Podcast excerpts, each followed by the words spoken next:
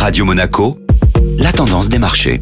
La tendance des marchés avec la Société Générale Private Banking. Bonjour Agnès Amoir. Bonjour Eric. Les banques italiennes ont pénalisé les marchés hier. Les marchés européens étaient en territoire négatif hier d'environ 1%, plombés par le secteur bancaire italien. Le gouvernement de Giorgia Meloni a approuvé lundi soir la mise en place d'une taxe exceptionnelle de 40% sur les super profits des banques. Cette taxe devrait représenter 2 milliards d'euros et servira à financer la baisse de certains impôts et également soutenir les prêts hypothécaires pour les primo-accédants. Ainsi, suite à cette nouvelle, les banques italiennes ont été particulièrement affectées sur la séance d'hier. Unicredit perdait plus de 5%, Intesa San Paolo ou encore Banco BPM perdait près de 9%.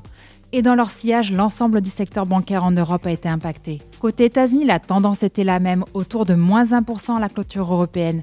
Une baisse expliquée par de mauvais chiffres concernant les exportations et importations en Chine et également suite à l'abaissement de certaines notations de crédit de plusieurs banques moyennes américaines.